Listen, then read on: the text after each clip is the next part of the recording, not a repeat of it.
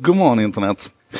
Um, en sak idag ska handla om en helt ny programvarukategori eller tjänstekategori som håller på att växa fram. Uh, men kanske framförallt lite grann om kritiken till det och som vanligt vårt förhållningssätt till, till teknik. Så här, du känner förmodligen till begreppet CRM, eh, Customer Relationship Management. Det är alltså system som du använder i försäljningsverksamhet framförallt för att se till att du håller koll på dina kunder. När tog jag senast kontakt med dem? Har det kommit in några frågor från dem? Hur ligger jag i offertförfarande? Och så vidare. I de här CRM-systemen som ju handlar om att hantera sin relation med kunden så finns det allt oftare mjukare delar också. Och det är inte konstigt att man har börjat fundera på, skulle vi kanske kunna ha personal relationship management systems? Alltså vi kan väl egentligen stryka förledet och bara prata om relationshanteringssystem. Och Eh, det, det, här är någonting som har legat och bubblat och puttrat länge. Sådana här lifehackers, de har ofta liksom gjort egna Excel-ark och så här där man liksom lägger in sina vänner, man lägger in vilka kanaler de finns i, man lägger in när man möttes senast. Man kan lägga in vad man har pratat om, eh, man kan ha next, next actions och så här.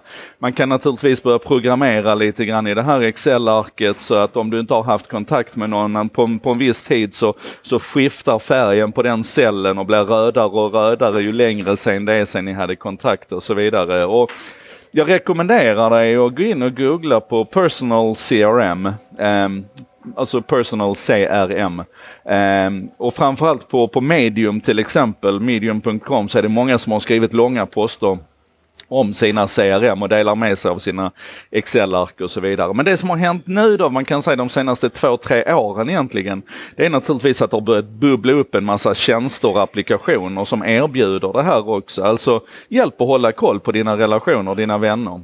Eh, många av dem är prenumerationstjänster, det finns appar i App Store och i, i Google Play Store och så vidare.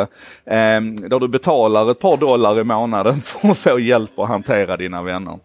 Och det skrevs en, en text här nu på The Atlantic. Vi ska se, vad heter hon som skrev den? Hon heter eh, Kathleen Tiffany som skrev en text om det här eh, i The Atlantic. Det är också tips förresten, theatlantic.com. Det kommer mycket bra grejer därifrån i, i teknikskriverier just nu. Eh, och hon skrev en text där hon egentligen bara rakt av så här berättade om alla de här lösningarna som är på gång nu och, och vad som finns där ute, vad som erbjuds och vad deras löfte är. Och internet gick ju i taket fullständigt. Alltså på Twitter så har det ju varit en sån shitstorm runt det här. Och det folk är upprörda över det är liksom den här idén att om du behöver hjälp av en mjukvara att hantera dina relationer, hur mycket, hur mycket är de relationerna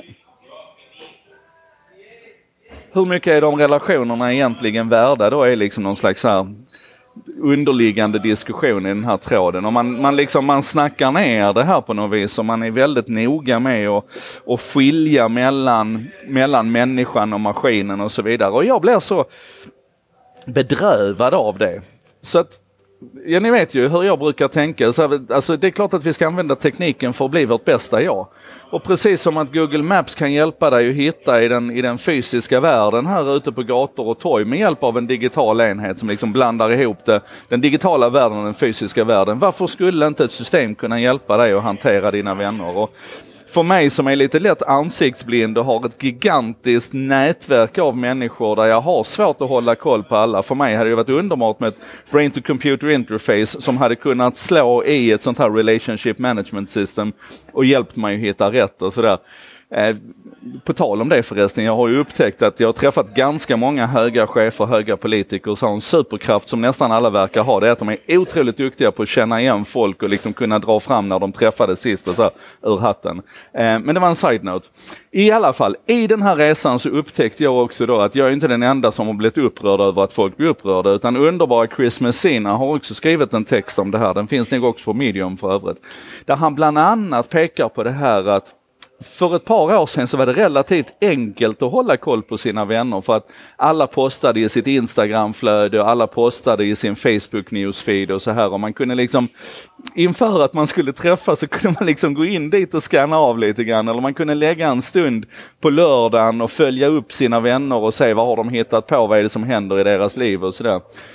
Men det har gått sönder nu, slår Chris Messina fast och jag kan bara hålla med för nu är ju allting stories.